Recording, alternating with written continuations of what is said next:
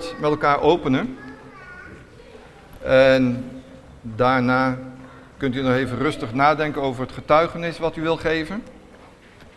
Het is een korte overdenking uit Psalm 138. Psalm 138.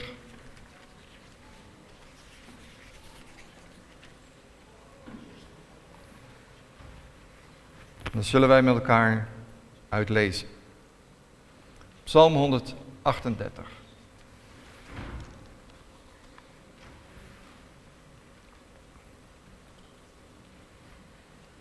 En dat spreekt over dankzegging voor verlossing. Een psalm van David. Ik zal u loven met heel mijn hart. In de tegenwoordigheid van de goden zal ik voor u psalmen zingen. Ik zal mij neerbuigen naar uw heilige plaats, paleis, en uw naam loven, om uw goede tierenheid en om uw trouw. Want om heel uw naam hebt u uw belofte groot gemaakt. Op de dag dat ik riep, hebt u mij verhoord. U hebt mij versterkt met kracht in mijn ziel. Alle koningen van de aarde zullen u loven, heren, wanneer zij de woorden uit uw mond gehoord hebben. Zij zullen zingen van de wegen van de Heere, want de heerlijkheid van de Heere is groot, want de Heere is verheven. Toch ziet hij om naar de nederigen. Maar de hoogmoedige kent hij van verre. Als ik midden in de benauwdheid verkeer, maakt u mij levend.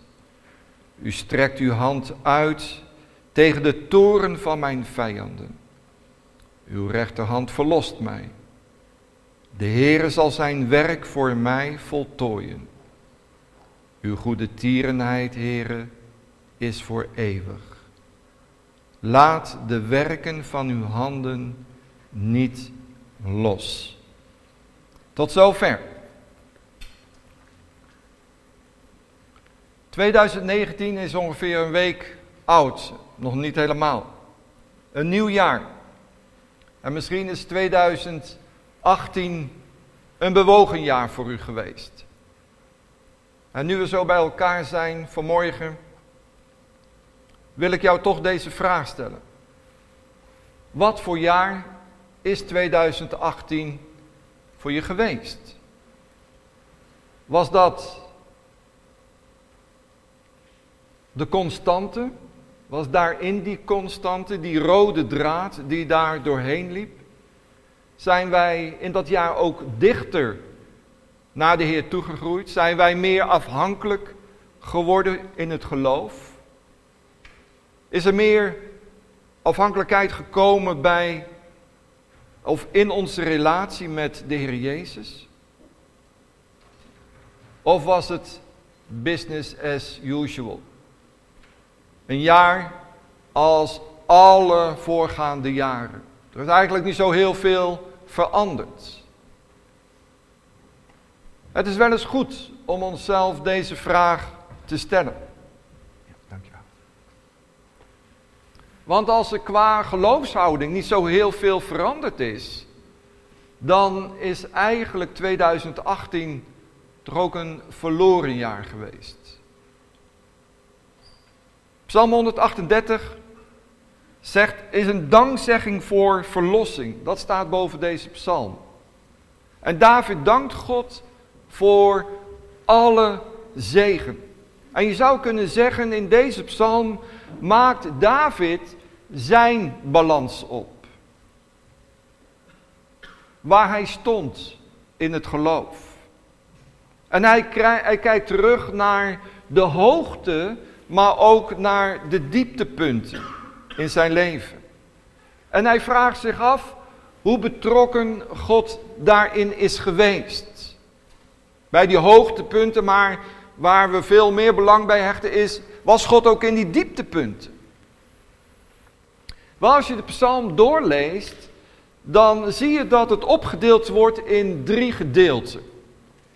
In de versen 1 tot en met 3 kijkt David terug op het verleden. In vers 7 gaat David naar het heden. En in vers 8 kijkt David naar de toekomst. Dus hij heeft het over het verleden, hij heeft het over het heden en hij heeft het over de toekomst. En vanmorgen willen we even kort met elkaar nadenken met David over deze psalm en samen met David ook de balans opmaken.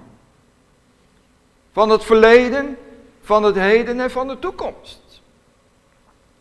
Nou laten we stilstaan bij het verleden.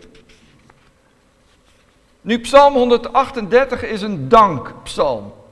En als David terugkijkt en daarbij de balans opmaakt, dan heeft hij genoeg redenen om de Heer te prijzen. En hij zegt in vers 2, ik zal u loven om uw goede tierenheid en waarheid. Nu, goede tierenheid, dat woord gebruiken we bijna niet meer. Dat is een oud woord voor goedheid.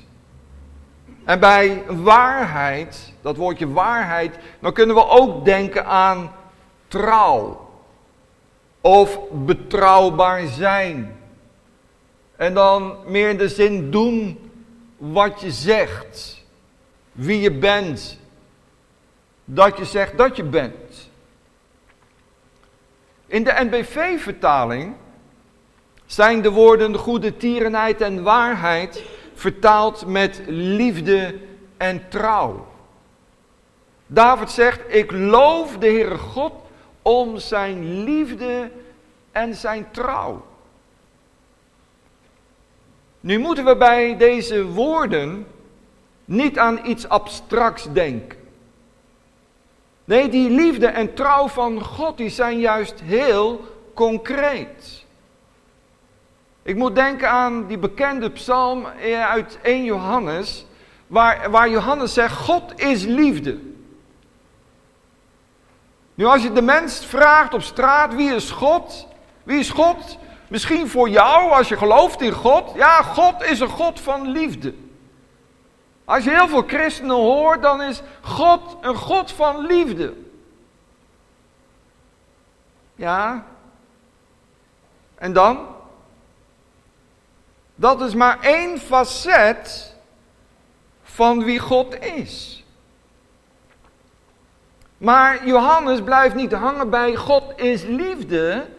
Hij zegt, hierin is die liefde geopenbaard dat God zijn enige geboren zoon gezonden heeft. Dan wordt die liefde van God heel concreet. Want geloof in een God van liefde en voor de rest hangt er niks omheen, of is er niks omheen, dan, dan is het abstract, dan, dan, dan kan ik er niks mee. Iedereen die gelooft dat God liefde is.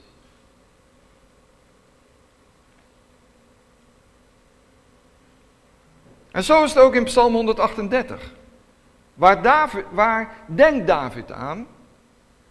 Hij zegt in vers 3, op de dag dat ik riep, hebt u mij verhoord. David die weet het nog als de dag van gisteren.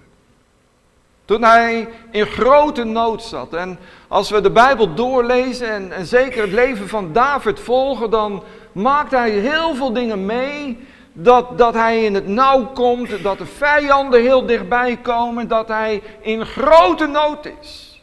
En daar herkennen wij ons allemaal in. Tijden dat wij in nood zijn. En dan zegt David, toen ik in nood zat, riep ik tot God.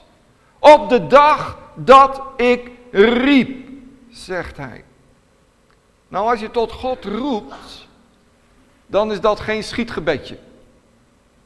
Want die schietgebedje, oh Heer, help me alsjeblieft. Oh Heer, ik heb mijn examen niet geleerd, wilt u me nou even helpen alsjeblieft? Dat zijn schietgebedjes. Maar wat David hier zegt en doet, is geen schietgebedje. Dit is heel concreet roepen tot God. En als wij tot God gaan roepen, dan moet er wel iets ernstigs aan de hand zijn. Want wij nuchtere Nederlanders, wij zijn niet van die roepers. Toch? Want roepen, dat doe je niet als fatsoenlijke burger. Dat doe je alleen als je echt in nood zit. En David die had zo zijn zorgen. Oh ja, hij had zijn zorgen. In vers 7 spreekt David over zijn benauwdheid. Hij spreekt over zijn vijanden. Oud geworden, denkt David terug over zijn leven. Dat doen we allemaal. Dat doe ik ook al. Dan ben ik nog niet zo heel oud. Ik ben helemaal niet oud. Ik ben een hartstikke jonge vent. Maar ik denk ook al terug over mijn leven. Over de tijd dat ik op mijn zundapje zat. Rom, rom. En mijn haren die wild door de wind werden bewogen. Vrijheid, blijheid. Je had geen zorgen. Ja, wat, wat een goede tijd was dat. Als ik denk aan het verleden. En zo denkt David ook na. Hij denkt over zijn leven na. Ja, wat was er veel gebeurd? En helaas was niet alles positief. Hij denkt bijvoorbeeld na over die periode met, met koning Saul. Hoe, Saul zijn, ja, zijn knecht David achterna zat. Die hij eerst lief had. En die, en die liefde die veranderde in haat. Een haat die zo erg was dat hij David wilde doden. Hij zat continu achter David aan. David die denkt na aan de vele vijanden die hem het leven zuur maakt.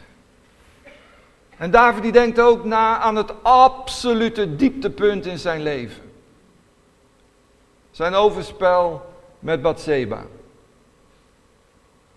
Hij denkt na over het trieste gevolg daarvan. Dat Bathseba een kindje kreeg die overleed. Oh, wat waren er grote problemen met zijn volwassen kinderen, met Absalom. Hij was niet altijd een goede vader. En hij had op moeten treden bij momenten als vader. En soms kan je als vader ook te lang je mond houden. En als David terugkijkt op zijn bewogen leven, ja, dan was er genoeg waarvoor hij zich moest schamen. Waarover hij verdriet had. En daar heeft hij veel over geschreven, bijvoorbeeld in de psalmen. Ik denk aan die ene psalm, psalm 51. En ik noem die psalm altijd de mea culpa psalm. Ik ben schuldig. Ik heb schuld. Of ik ga gebukt onder schuld. En toch was dit niet de kern voor David. Want in Psalm 51 beschrijft hij dat gebeuren met Bathseba. Als David terugkijkt op zijn leven, dan loopt er door al die verdrietige dingen een rode draad. En het was de verbondstrouw van God. En die verbondstrouw met God, dat is die constante. Dat is de rode lijn in je leven. Je leven met God. En die, leef, die lijn die, die moet constant zijn. En daar heb je net als met een grafiek. Dan kan boven die lijn kan het uitstijgen naar hoogtepunten. Geweldige ervaringen met God. En die lijn die kan ook naar beneden gaan tot onder die constante draad. Die lijn die loopt in je leven, die kan daar doorheen zakken. Dat je absolute dieptepunten meemaakt in je leven. Geliefden die overlijden. Ernstige ziektes. Maar die constante, die rode draad, dat is je stabiele relatie met God. En daaromheen kan er heel veel gebeuren. En je hebt christenen die bewegen constant mee met allerlei emoties en gevoelens en, en allerlei omstandigheden en die veren op en neer als een poppet. En die hebben niet die constante.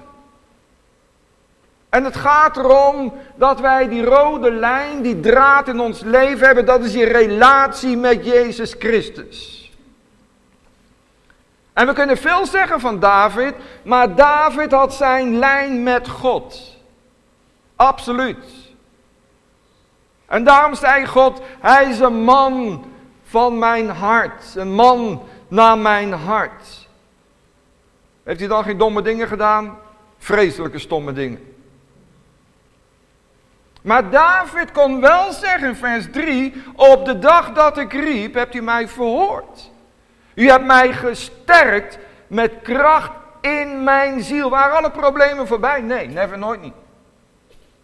Ondanks zijn fouten, ondanks zijn foute beslissingen, die David met, of, of met zonder God had gemaakt, kan hij toch zeggen, u hebt mij verhoord. God had hem niet verlaten. En daartegenover stond dat de Heer hem juist liet zien. Dat hij erbij was met zijn bescherming, met zijn kracht, met zijn troost, met zijn geduld, met zijn liefde en voorziening. Elke dag weer opnieuw. Nu staan wij aan het begin van een nieuw jaar. En ik weet niet, ik heb het altijd aan het eind van het jaar, dan word ik altijd wat melancholisch. Dan denk na van, oh mijn goodness, alweer een jaar voorbij. Ik ben 61, mijn hemel, ik word daar 62. Dat wil ik helemaal niet. Ik wil jonger worden.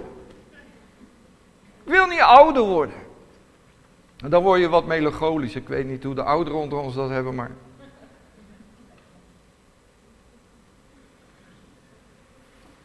Maar weet je, dan sta je aan een nieuw jaar en dan overdenk je het woord van God en dan dan weet je dat God heeft mij in 2018 niet losgelaten. En hij zal ook in 2019 met mij meegaan. Ondanks de verkeerde beslissingen die ik ongetwijfeld weer zal maken. Weet je, toch is, er God, is God een God van nabij. En ook al zullen wij bij momenten dat niet altijd direct ervaren. Maar juist in die moeilijke, verdrietige situatie zal Hij zijn troost, zijn kracht en nabijheid laten zien. En dat is voor mij als voorganger altijd weer het grootste wonder. In de gesprekken met broeders en zusters. In de gebeden. Het voorrecht dat je met mensen mag bidden.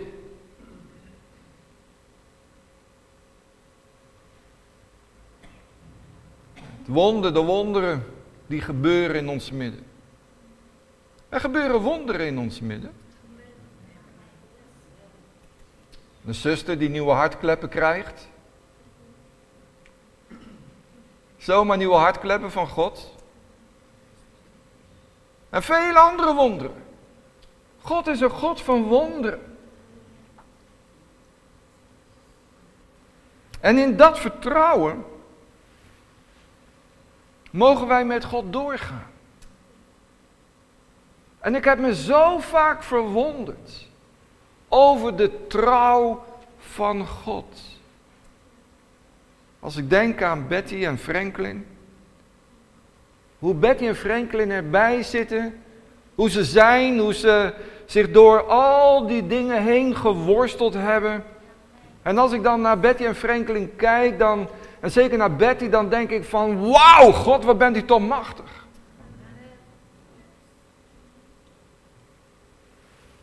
En ook als we misschien vandaag nog wat getuigenissen zullen beluisteren, dan zullen wij verwonderd zijn over de trouw van God.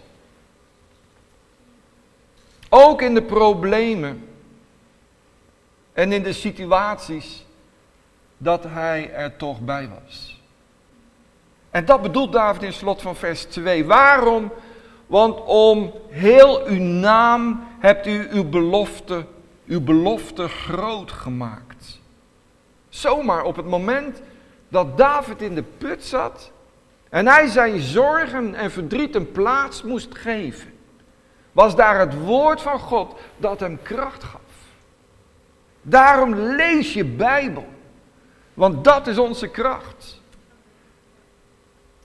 De wet van God gaf David zijn kracht. Het gaf hem de moed om al die gevoelens die hij meemaakte neer te schrijven in de psalmen. Het is duidelijk dat David Gods nabijheid en leiding mocht ervaren. In Psalm 32, onder andere vers 8, er staat daar die hele mooie tekst. Ik onderwijs u en leer u de weg die u moet gaan. Ik raad, ik geef raad en mijn oog is op u. En dan zegt David, als hij daarover nadenkt, over die tekst. Ik zal de Heer loven met heel mijn hart. Waarom? Omdat Gods oog op mij is.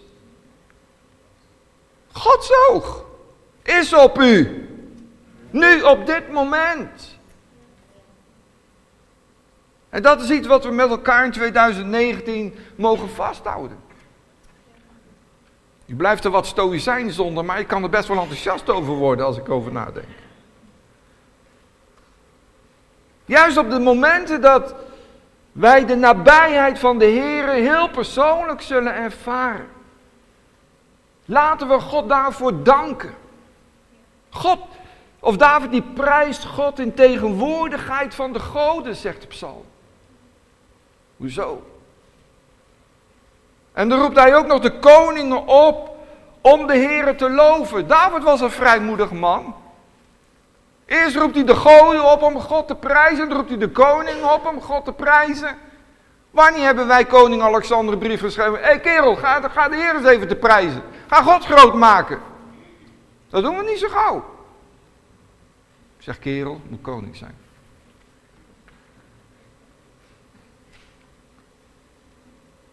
Allereerst die bijzondere tekst.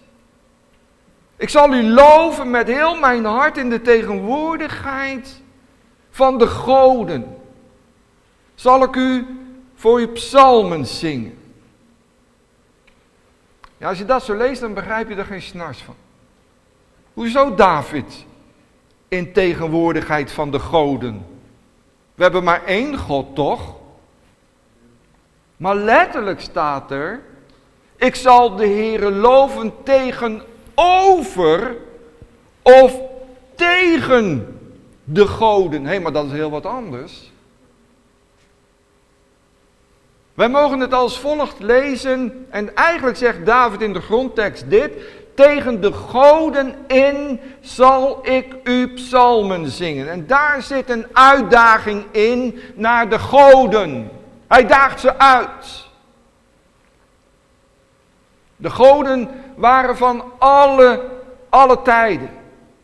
Ook in die tijd. Denk maar even aan Elia op de Karmel. Met, die, met al die Baal-priesters. Welke God antwoordde? Was het Baal die antwoordde?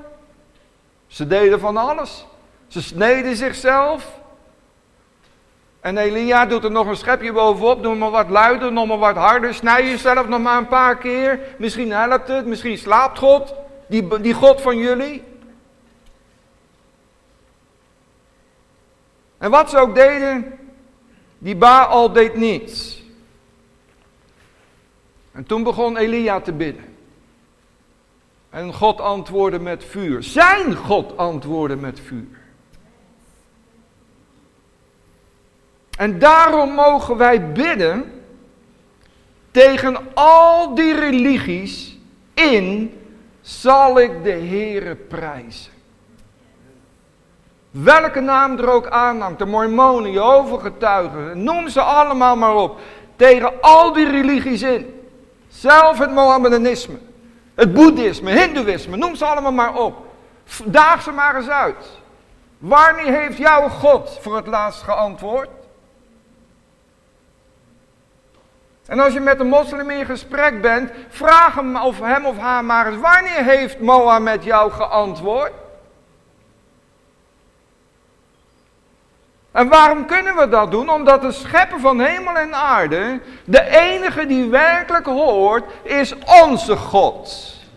Onze God is de enige God die werkelijk gebeden verhoort en dan mag je getuigen. Ik zou bijna zeggen, dan moet je getuigen van de liefde en de genade van God. Hij heeft mij wel geantwoord. Op de momenten dat ik het nodig had, was mijn God, Yahweh, was erbij. En hij is de enige God die werkelijk in staat is om te antwoorden en in te grijpen. Ook bij Mirjam op Gods tijd. We kunnen niets forceren. Maar God zal klaarkomen met Mirjam en met Betty en met Franklin. God die komt met ieder klaar op zijn tijd. En hier hebben we een belangrijke les voor ons christenen. Wij leven in een multiculturele samenleving. Onze stad is vol religies en vol met, met levensovertuiging. Maar weet u, de beste getuigenis dat wij aan al die andere gelovigen kunnen geven, is onze gebedsverhoring. Een God die hoort. En ook gebeden verhoort. En dan zie ik u wel denken, ja, dat zegt u nou wel, broeder Heko, maar ik bid al zo lang, hè. En dan denk je aan Hebreeën 4, vers 16. Ja, Hebreeën 4, vers 16 zegt wel, opdat wij barmhartigheid verkrijgen en genade vinden om geholpen te worden de NBG zegt de gelegene tijd. De herziende statenvertaling zegt dat wat mooier. Op het juiste tijdstip. En op het juiste tijdstip zal God Mirjam aanraken. Op het juiste tijdstip zal God Betty aanraken. En welke zieke dan ook. Op Gods tijdstip. Niet wanneer ik dat wil. Of wie dan ook wil. God komt klaar met een ieder van ons op Gods tijd. En ik kan op mijn kop gaan staan. En ik kan gewoon lopen brullen en roepen en dansen en wat ik ook zou willen doen. Maar het helpt me geen s'nachts. Op Gods tijd komt hij tot zijn doel.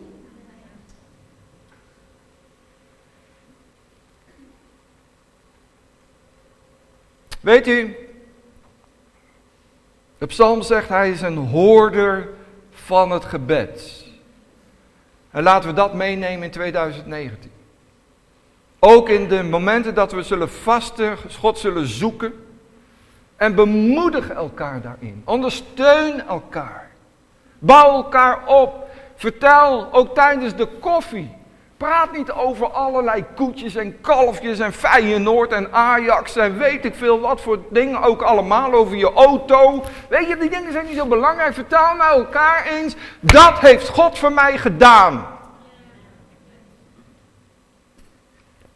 Niet jammeren. Jammeren kunnen we altijd nog. Maar vertel nou eens wat God voor jou heeft gedaan. Heeft God nog wat voor ons gedaan afgelopen jaar of niet? En ik vraag dan wel eens, heeft iemand een getuigenis? Maar eigenlijk zouden we allemaal hier een getuigenis hebben dat God ons bewaard heeft. Te eten heeft gegeven. Ons gezond heeft gehouden. Dat hij in alle dingen heeft voorzien dat we onze energie konden betalen. Onze hypotheek, onze huur, de auto, noem allemaal maar op. Dat zijn allemaal zegeningen. Tel ze één voor één en vergeet er geen. Voor ons is het allemaal doodnormaal. Maar wat ik al zei tijdens het avondmaal, die deurwaarders die staan bij mensen aan de deur en hebben ze twee uur de tijd om het huis te verlaten. Dan mogen ze een tasje inpakken en moeten ze wegwezen. Dan denk ik, God, wat ben ik toch blij dat ik u heb. En dan gaat David naar het heden. Ik zou het kort houden. Niet alleen van het verleden heeft David geleerd. Maar ook in het heden loopt die rode draad. En weet je, dat willen we nog wel eens vergeten. Zeker als we met moeilijke situaties worden geconfronteerd. Situaties die maar niet voorbij lijken te gaan. Soms voelen we ons een, een speelbal van, van de storm en de, hoge golven worden we in de weer gesmeed. En uh, er gebeurt er van alles, emotioneel en, en rationeel. En, en... Want ook dat is de realiteit van het leven. Ook zal dit jaar dit weer met ons gebeuren. Problemen op allerlei gebieden zal ons niet bespaard blijven. Alleen is het gelukkig niet de hele waarheid. David die zegt in Psalm of in eh, vers 7: Als ik midden in de benauwdheid verkeer. Als ik midden in de benauwdheid verkeer. Oh ja, er zijn vijanden. Hè Terry, er waren vijanden in 2018 voor jou hè. Heel veel hè. Je hebt wat afgezien, hè, samen met Debbie. Hij bevindt zich midden in een geestelijke strijd. Weet je, er is een tegenstander. Die zijn blijdschap wil wegroven. Die hem de zegen van Gods woord wil afpakken. Oh ja, weet je, die geestelijke strijd, die blijft. En die zullen we allemaal weer meemaken in 2019. Maar wie met Jezus wandelt, en hem betrekt bij elk detail van het leven. Die zal op tegenstand moeten rekenen. Maar er is ook een andere kant. Er is een Heer die ons opvangt als wij dreigen te vallen. En dat zegt David ook. Als ik midden in de benauwdheid verkeer, dan maakt u mij levend. En dan zegt hij, u strekt uw hand uit tegen de toren van mijn vijanden. Uw rechterhand verlost mij. Halleluja. Halleluja. Gods hand strekt zich uit over uw leven. Tegen uw vijanden. En dat mogen we in geloof ons eigen maken. God laat ons in 2019 niet vallen, want zijn rechterhand is over ons uitgestrekt. En wie door het geloof een relatie met God heeft, zal in de moeilijkheden weten wat die relatie met Jezus inhoudt. Hij trekt je er doorheen. En zoals David zegt in vers 8, uw goede tierenheid, heren, uw trouw, heren, is voor eeuwig. Laat de werken van uw handen niet los. De God die antwoordde in het verleden is ook de God die ons staande houdt in het heden. Hij zal met de beproeving ook voor de uitkomst zorgen. En daar mogen we toch met elkaar op vertrouwen, toch? Mhm. Mhm. Mhm. Mhm. Ik ben er niet zo zeker van. Hm, hm, hm, Weet ik niet hoor. Daar mag ik toch op vertrouwen? Amen. De Heere zal zijn werk voor mij voltooien. Weet u, dat is die sterke hand van God. Die je mag ervaren als je met hem leeft. En nu de toekomst. En zo komen we aan het eind van de psalm. David die kijkt samen met ons even vooruit, even de toekomst in. Niet in een glazen bol, maar met God samen. Wat zal het jaar brengen? Ja, er zijn weer heel veel paragnosten geweest die allerlei uitspraken hebben gedaan, maar die geen, geen rekening hielden met God. Stommelingen.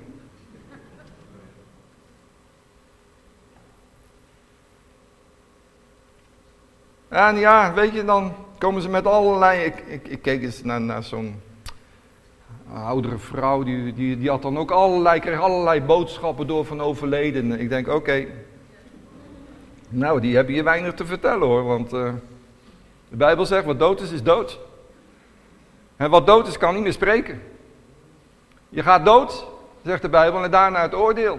Dus je komt niet terug als een ezeltje of als een, uh, een of ander, uh, weet ik veel wat. Dood is dood. Dus dat kan ook niet antwoorden. Daar moet je het niet van verwachten. Dus van wie moeten we het dan verwachten? Van onze Heer. Wat zal het jaar ons brengen? Ja. Blijft de economie stabiel? Ik weet het niet. Komt er misschien een crisis? Ik weet het niet. Zullen er nieuwe oorlogen uitbreken? Wel, 2019 belooft ons niet veel goeds. De Bijbel spreekt er ook over. Ook in ons eigen leven zal er van alles kunnen gebeuren. En ook David kende dat. Oh ja, hij kende dat. En toch eindigt zijn danklied met een proclamatie. De Heere zal het voor mij voleinden. Hij zal zijn werk voor mij voltooien. Hij weet dat het karakter van God nooit verandert. Beseft u zich dat wel? Dat het karakter van God nooit verandert. Dat hij tegen Jacob zei toen hij door de rivier ging bij Pniel. Vanaf nu ben je niet meer Jacob, maar ben je Israël. En ik zal met je meegaan. Waren er nog vijanden? Waren er nog problemen voor Jacob? Jazeker. Maar hij wist, God zal het voor mij voltooien. Het karakter van God verandert nooit. Zie het zo. 2019 wordt het jaar des Heren. Zullen we dat eens in geloof afspreken? 2019 wordt het jaar des Heren. En daar is wel geloof voor nodig. Om dat uit te kunnen spreken. Heer, voor de barnier wordt 2019 het jaar van de Heer. Waarbij ik u nog veel beter mag gaan leren kennen. Waar ik geweldige dingen met u mee mag maken. Dat wij veel meer zicht krijgen op het vaderhart van God. En dat betekent, mijn broeder en zussen, dat we zullen moeten bidden. Ons open moeten stellen. Dat we afhankelijk durven zijn. En als we ergens ons in kunnen oefenen, dan is het dit. Dat we zullen ontdekken dat ons wordt uitgelegd dat de Vader van ons houdt. Met een eeuwige, onvoorwaardelijke liefde. En dat wij niets kunnen doen waardoor Hij meer van ons gaat houden. En dat wij niets kunnen doen dat Hij minder van ons zal gaan houden. En als we oprecht zoeken, zal Hij absoluut zijn vaderhart aan u tonen. Want zijn vaderhart klopt. En als we gaan ontdekken hoe groot het vaderhart van God is, ook in 2019, dan zullen er, maar dan zal er een hele lijst zijn met namen van getuigenissen. Dan verdrinkt u zich allemaal. Broeder, ik wil eerst. Ik wil eerst. Nee, jij moet even wachten nu. Nee, ik wil eerst. Ik heb zulke geweldige dingen met de Heer meegemaakt. Jij moet even wachten. Jij moet achteraan aansluiten. En dan zullen wij ouders elkaar aankijken van, oké, weet je wat, we gaan achterin zitten en gaan, gaan genieten van wat, wat er is, wat we kunnen horen, wat God allemaal heeft gedaan. Geweldige dingen. Weet je, stel je open. Stel je open zodat de Vader zijn, zijn hart aan jou kan tonen. Misschien juist te midden van de moeilijke omstandigheden. En dan wordt het vaderhart aan het begin van elke nieuwe dag. En als we s'avonds de dag weer afsluiten, jouw en mijn rustpunt. Rustpunt. rust en vrede van God. En weet je, dat wens ik u en jou toe. Dat de vrede van God uw hart zal vervullen in alle omstandigheden dit komende jaar. Dat u te midden van alles dat rustpunt zal kennen. En ook al stormt het nog zo hard. En, en er gebeurt er van alles. Misschien vallen ze links en rechts, voor en achter u. Maar dat u ten allen tijden dat rustpunt kent. Dat u kan zeggen, weet je, wat er ook gebeurt. Ik ga naar het vaderhart van God. Ik wil bij God rusten, te midden van alles. Want Hij is mijn God. Hij is mijn Heer en mijn Verlosser. En als je dat niet zeker weet vanmorgen. Je kent God niet als je rustpunt of je bent dat misschien kwijtgeraakt. Kan je alleen maar aanmoedigen. Zorg dat je zijn vaderhart leert kennen. Dat je te midden van alle omstandigheden bij God terecht kan. Zijn hart klopt voor jou, klopt voor u.